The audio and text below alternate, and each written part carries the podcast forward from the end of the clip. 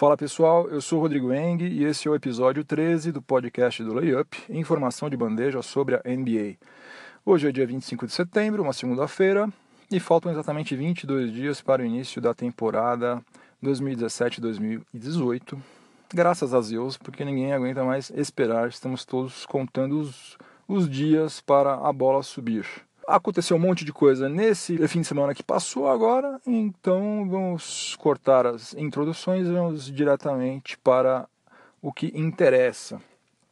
Olha, é até possível que o Oklahoma City Thunder faça uma campanha ruim. Eu particularmente duvido que isso aconteça, mas se acontecer, mesmo que aconteça, eu acho que a gente já tem que dar de cara, já de saída, o prêmio de executivo do ano para um cara chamado Sam Prest. Né? Dificilmente alguém vai conseguir fazer alguma coisa melhor do que ele já fez. Né? Ele primeiro transformou o Domantas Sabonis e o Victor Oladipo em Paul George. Né? Uma mágica. Né? O cara é um, é um mago. Poderia ser general manager do Washington Wizards, Orlando Magic, sei lá.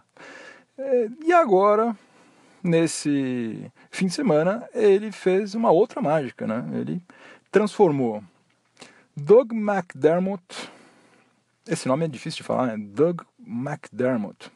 Enfim, Doug McDermott, Enes Kanter e uma escolha de segunda rodada que pertencia originalmente ao Chicago Bulls. Ele transformou essas três coisas aí em o quê? Em Carmelo Anthony, simplesmente isso. Então agora, Russell Westbrook, que na temporada passada a gente cansou de ver ele chutando umas bolas é, malucas, porque simplesmente ele não tinha para quem passar a bola, né? Ele tinha que chutar, porque, bom, eu, eu chuto e tento fazer uma cesta aqui, ou a gente não ganha esse jogo de jeito nenhum. Então a gente viu ele arremessando um monte de bola maluca, principalmente nos quartos períodos aí, simplesmente porque ele não tinha para quem passar a bola. Agora ele vai ter. Vai ter dois dos melhores pontuadores em atividade na liga. Os dois vão estar é, jogando no Oklahoma City Thunder. Aliás, esse nem, nem é o assunto do é o podcast de hoje, mas vou aproveitar rapidamente para falar que eu acho que Russell Westbrook vai fazer um monte de triplos duplos outra vez dificilmente vai fazer 42, né?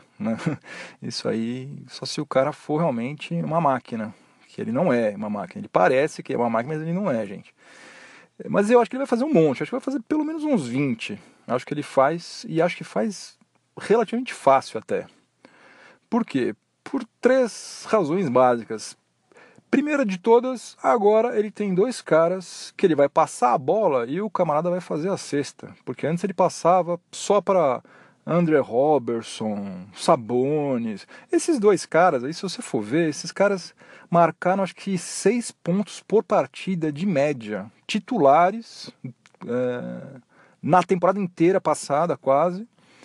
E os caras tiveram seis pontos de média, algo assim. Agora é, vai ter Carmelo Anthony, Paul George, né? Então tudo leva a crer que ele vai fazer mais do que 10 assistências por partida, porque se com aqueles nós cegos ele conseguiu fazer mais que 10, agora com dois caras que metem bola, eu acho que vai ter muito mais chance de fazer assistências, né?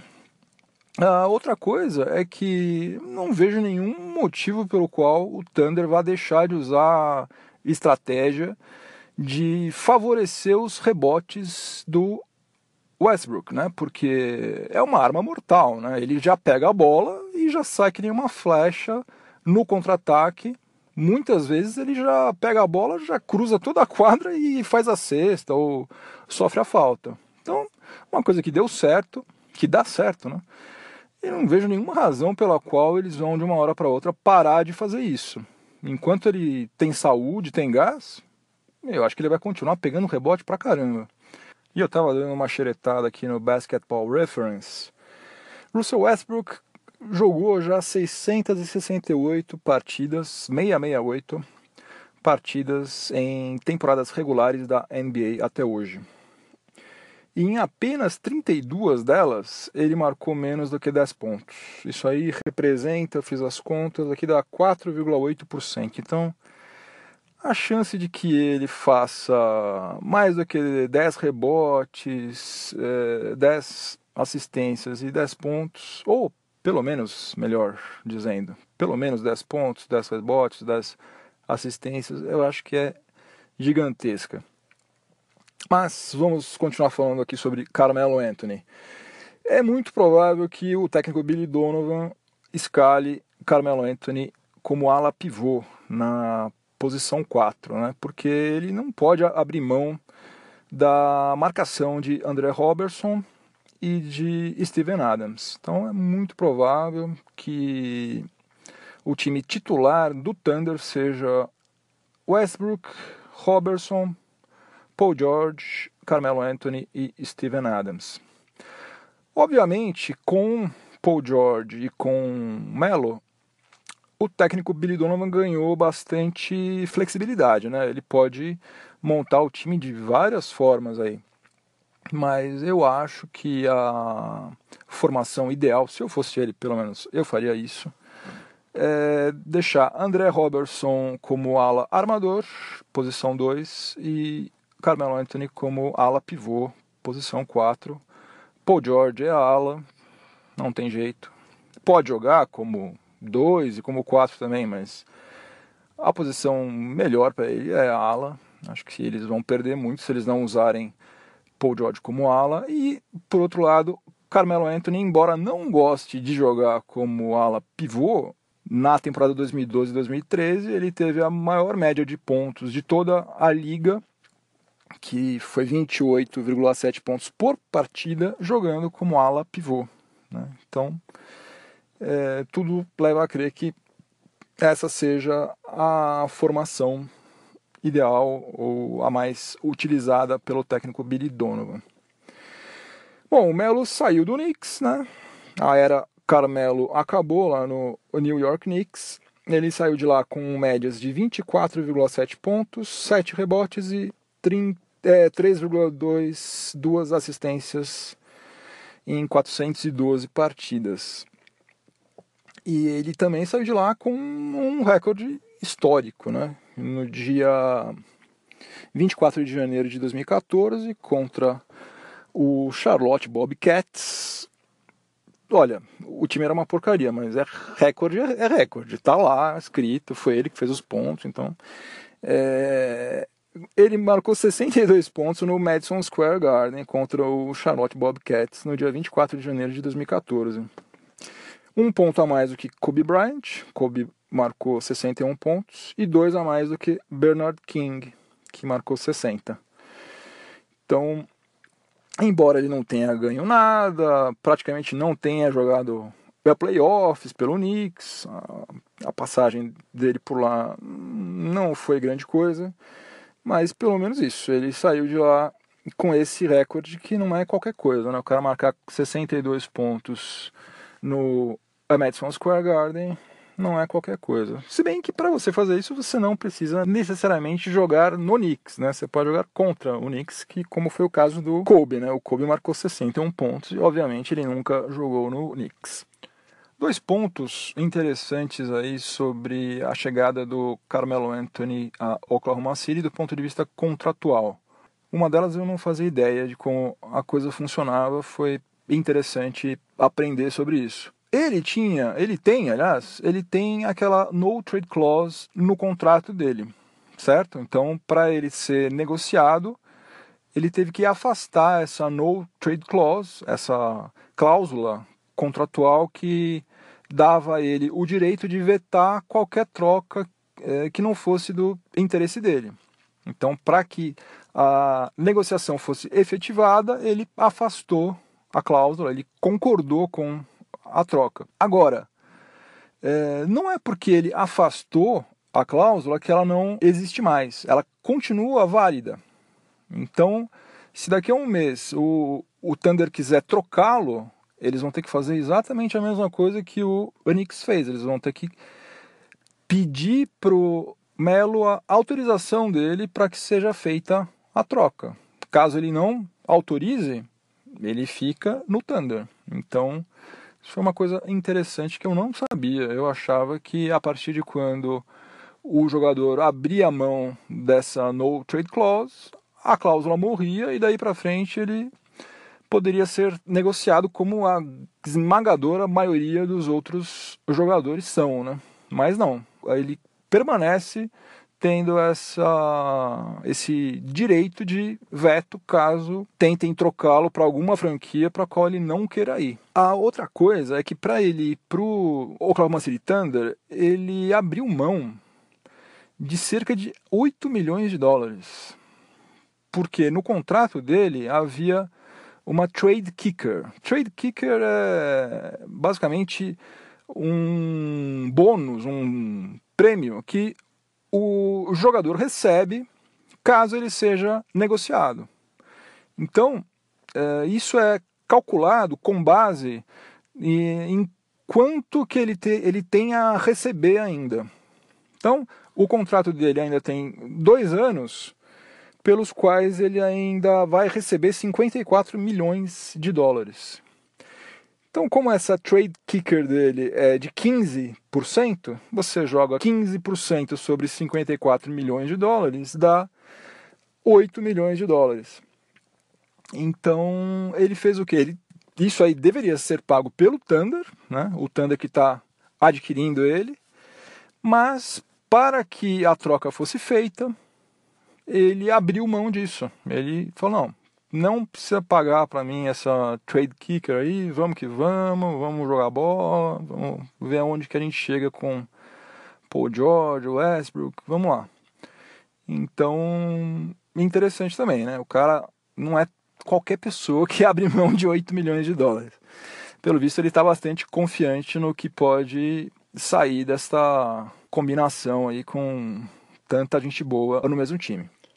Falando agora um pouco rapidamente sobre a outra parte envolvida na troca, o nosso New York Knicks ficou novamente com é, deixando aquela sensação de que eles fizeram uma tremenda burrada, né? Porque eles estão recebendo o nosso glorioso Doug McDermott, que é um jogador relativamente jovem, é, tecnicamente mediano, talvez suba agora, cresça um pouco no Knicks, pode ser, mas dificilmente vai ser um jogador que vai mudar a história do Knicks, vai revolucionar o Knicks, ou vai servir como moeda de troca para eles contratarem um grande jogador. Não, é um jogador mediano. É, o contrato dele, é, pelo menos isso, né, não é caro, né? O Knicks vai ter que pagar para ele 13,3 milhões na temporada 2017-2018. Mas por outro lado também o contrato dele acaba em julho de 2018. Então uh, daqui a um ano, a menos de um ano, ele vai ser um free agent e pode sair do Knicks sem que o Knicks receba nada em troca. Uh, Enes Kanter. Enes Kanter, ofensivamente, é um cara muito bom, produz né, bastante, faz bastante cesta.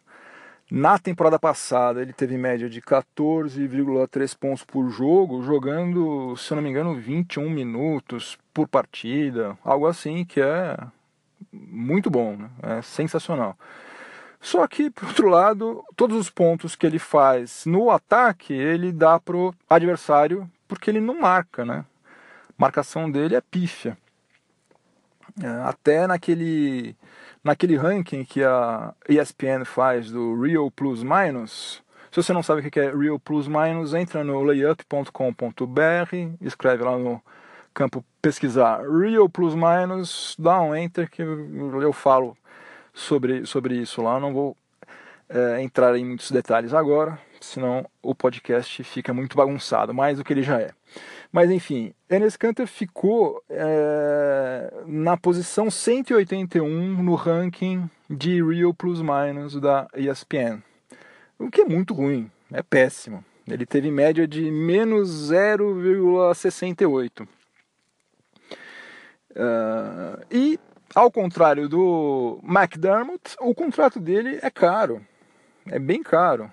Ele tem dois anos ainda e ele vai receber por cada um desses anos algo em torno de 18 milhões de dólares. Então, se por um lado o Knicks eh, economizou se livrando do contrato do Carmelo Anthony, por outro, eh, pegou o contrato do Enes Kanter, que é um contrato caro.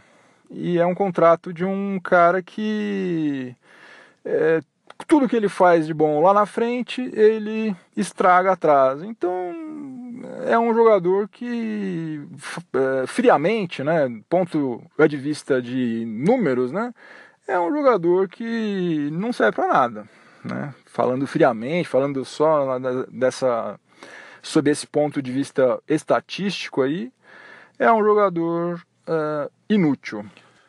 Bom, e aqui vale a pena falar um pouco sobre o conceito de lealdade na NBA, se é que ele existe. É, não sei se vocês acompanharam, mas o Enes Kanter foi praticamente o único jogador do Oklahoma City Thunder que veio a público tomar as dores em nome da franquia pelas coisas que o Kevin Durant declarou é, no Twitter. Né? Vocês devem ter lido sobre isso, se não, escutem os dois episódios anteriores aí do podcast que eu falo bastante sobre isso.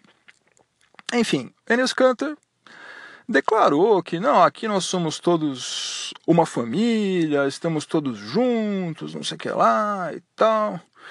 Tipo o leão de chácara do Thunder. Ó, não se mete com a gente não que eu tô aqui, entendeu?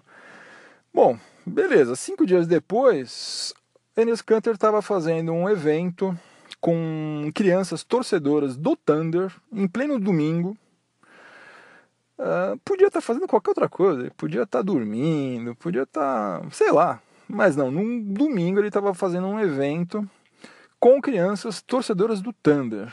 E daí ele pega o celular dele e começa a gravar uma live, né, usando aquele aplicativo Periscope. Então ele está lá filmando evento, falando com a câmera e tal. E o pessoal que estava assistindo a live começa a mandar mensagens para ele dizendo que, olha, amigão, você foi trocado, você agora joga no Knicks.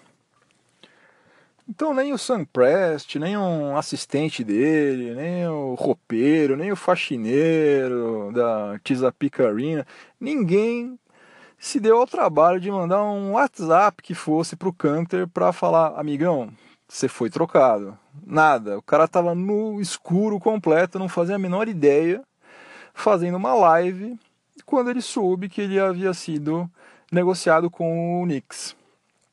Então, que diabo de lealdade é essa, gente? Se o cara que publicamente veste a camisa da franquia e tal é tratado dessa forma, então como é que alguém pode falar de lealdade? A lealdade é uma coisa que só faz algum sentido quando ela for mútua, né? Que o cara é um maior corno, chifrado, dia sim, dia não, mas ele é super leal à sua esposa. Pô, grande porcaria, você é um trouxa, né, amigo? Você não é leal, você é um otário. Esse episódio agora aqui, do Canter, deixa bem claro que a lealdade é, no âmbito da NBA é uma coisa relativa, porque no final das contas o que manda são as regras. As regras são públicas, todo mundo conhece as regras, e se as regras estão sendo seguidas, não tem que você ficar falando sobre lealdade, deslealdade. Não faz sentido isso. Sam Presti, ele pensou, puxa vida, o meu time vai ficar melhor sem o Canter e com o Melo. Eu posso fazer a troca, eu vou fazer a troca. Puf, troquei, acabou, tchau. Ele não fez nada errado. ele simplesmente seguiu as regras uh, para que o time dele ficasse mais forte. E, aliás, ele é pago para isso. Então não tem absolutamente nada errado com isso. Uh, da mesma forma que uh, o Duran no ano, no ano passado, ele era um free agent pelas regras. Ele podia assinar com qualquer uma das 30 franquias. Ele escolheu uma pelos critérios dele assinou, puf, assinei, tchau, acabou. E, e hoje até eu não estou vendo ninguém criticando o Sam Prest por ele não ter sido leal ao Canter, né? Porque no, no ano passado todo mundo meteu o pau que nossa, o Kevin Durant foi desleal com o Thunder, tal, que absurdo, morte a Kevin Durant. Agora o Sam Prest não foi leal, né? Seguindo essa lógica aí, não foi leal com o Cantor. Eu até agora não vi ninguém revoltadíssimo xingando o Sam Prest porque ele passou o, Enes Cantor para frente, né? Por quê? Simplesmente porque agora é conveniente para o Thunder não ser leal. Então, o torcedor é extremamente emotivo, só vê o lado dele, não vê o lado do outro nunca, né? Só pensa nele. Uma coisa meio infantil, mas é como as coisas funcionam. Infelizmente, um traço do futebol que existe também no basquete, né? Essa infantilidade, esse esse pensamento de mão mão única assim, né? É complicado isso. Bom, fechado o parênteses aqui no assunto lealdade, é... só para lembrar que a escolha que o Knicks está recebendo, que pertencia originalmente ao Chicago Bulls, ela se refere ao, ao draft de 2018 e ela é de segunda rodada. Ou seja, na melhor das hipóteses, ela vai ser a 31 primeira escolha podendo ser até eventualmente a última escolha. É, então, por isso já fica ainda mais é, evidente que o Knicks não fez uma, uma troca boa, né? Poderia ter conseguido alguma coisa melhor que isso. Por falar em Chicago Bulls e negócios ruins, o domingo foi agitado lá para os lados de Illinois. Nikola Mirotic teve o seu contrato renovado por duas temporadas e ele vai receber um valor total de 27 milhões de dólares. Além disso, a dupla John Paxson e Gar Forman, que são os executivos que administram muito mal, aliás, a vida do Bulls, né? ofereceram para o Emirotic uma cláusula contratual mediante a qual ele vai poder vetar qualquer troca durante o primeiro ano do contrato dele. É, olha, eu acho tudo que foi tudo muito mal feito. Primeiro, eu nunca iria dar um contrato de 27 milhões de dólares plenamente garantidos para o Emirotic, que é um cara que já está no Bulls há três anos, não evoluiu absolutamente nada. Daqui a pouco ele vai fazer 27 anos. É, um jogo dele é sensacional, depois ele passa quatro, cinco jogos sem fazer nada. Uh, isso ainda mais considerando-se que o Chicago Bulls está tentando reconstruir né, o, o elenco. Então, uh, vale muito mais a pena apostar em alguém mais jovem, dar uma chance para alguém que ainda não teve chance nenhuma, do que você empatar 27 milhões em alguém que já teve a sua chance e, convenhamos, até hoje ele não soube aproveitar, né? E essa história dessa cláusula é um péssimo negócio, né? Porque o Bulls vai ficar engessado. Né? Vamos supor que surja alguma grande oportunidade aí. Uh, eles só vão poder incluir o contrato dele em alguma troca, caso ele aceite. Senão, ele fica que nem o Melo ficou no Knicks durante anos. Lá, durante anos não, mas já fa fazia mais de ano que eles estavam tentando negociá-lo e o Melo não saía, não saía, não saía. Agora, Carmelo Anthony é uma coisa, né? Nicola Mirotic é outra bem diferente. Por que, que foram fazer isso? Não me pergunte, porque eu não sei, não deu para entender como quase tudo que esses dois fazem e é difícil da gente conseguir entender. A outra coisa que aconteceu em Chicago ontem foi a rescisão do contrato de Dwayne Wade. Uh, o contrato dele vai até o final, ia, né, até o final da temporada 2017-2018. Uh, e ele tinha a receber 23,8 milhões de dólares. E Uh, a burrada foi feita no ano passado, né, quando ofereceram esse contrato maluco para ele, para um cara que é veterano, ainda joga muita bola, mas só faz sentido você pagar tanta grana assim quando você tem alguma perspectiva de você brigar por título, por ser um time competitivo, né? Só que essa dupla Paxson e Foreman, eles não sabem o que eles querem da vida, porque on, na, no ano passado eles montaram um time que tinha um gasto uh, alto, né? Era um time que, em tese, pelo menos, era para tentar brigar por playoff, por, sei lá, por título da Conferência Leste até, talvez. Uh, e agora, não, eles fizeram tudo o que eles tinham feito. planejamento deles, eles amassaram, jogaram no lixo, né? Trocaram o Edmee Butler, dispensaram Rajon Rondo, e, e daí estavam meio que falando, olha, do Wade, você não quer ir embora, não? E ele por outro lado, também, olha, eu também não quero ficar aqui, não. Não quero passar o final, uma, uma das minhas últimas temporadas, né? Afinal, ele tem 35 anos. Eu não quero passar uma das minhas últimas temporadas sendo saco de pancada, que eu prefiro sair também. Só que lembra que vocês me deram um contrato de 23,8 milhões de dólares? Então, como é que a gente faz agora? Então, o Chicago Bulls uh, ah, para rescindir o, o contrato do Wade, pagou para ele cerca de 15 milhões de dólares. Daqueles 23,8, pagou cerca de 15 milhões de dólares para ele. Ele vai receber 15 milhões de dólares do Bulls sem jogar pelo Bulls.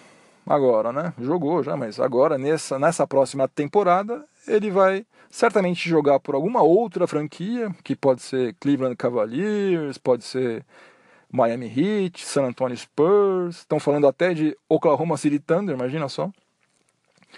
Ele vai fazer sexta contra o Bulls, sendo pago, regiamente pago, né, 15 milhões de dólares pelo Bulls. É uma coisa fantástica, é sensacional realmente a incompetência desses caras. Para fechar o episódio de hoje, uma notinha do jornalista Jason Lloyd, que acompanha o Cleveland Cavaliers de perto. Ele está dizendo que o Isaiah Thomas voltou a treinar com bola, mas que ele só deve estrear pelo Cavs em janeiro de 2018. Então quer dizer que Derrick Rose deve ser o armador titular do Cavs até o final do ano, pelo menos. Tomara que ele volte quando ele estiver inteiro, né? Estiver bom para voltar mesmo. Essa história do jogador que volta, daí faz dois, três jogos, daí para de novo, depois é, fica mais quatro, cinco jogos fora, daí volta. Não, isso é terrível. Né? Espero que ele se recupere bem e depois, quando voltar, voltar para valer, né? Eu torço bastante por ele, espero que ele consiga mostrar no Cavs é, o mesmo nível que ele apresentou no Celtics. Né? Um cara esforçadíssimo, talentosíssimo. Eu torço bastante por ele. É isso, pessoal. Vou ficando por aqui. Quinta-feira tem mais. É, lembre de visitar sempre o layup.com.br e seguir o Layup nas mídias sociais. LayupBR no Facebook, LayupBR no Twitter Layup BR no Google Plus e Layup NBA no Instagram. Abração para todo mundo. Tchau, tchau.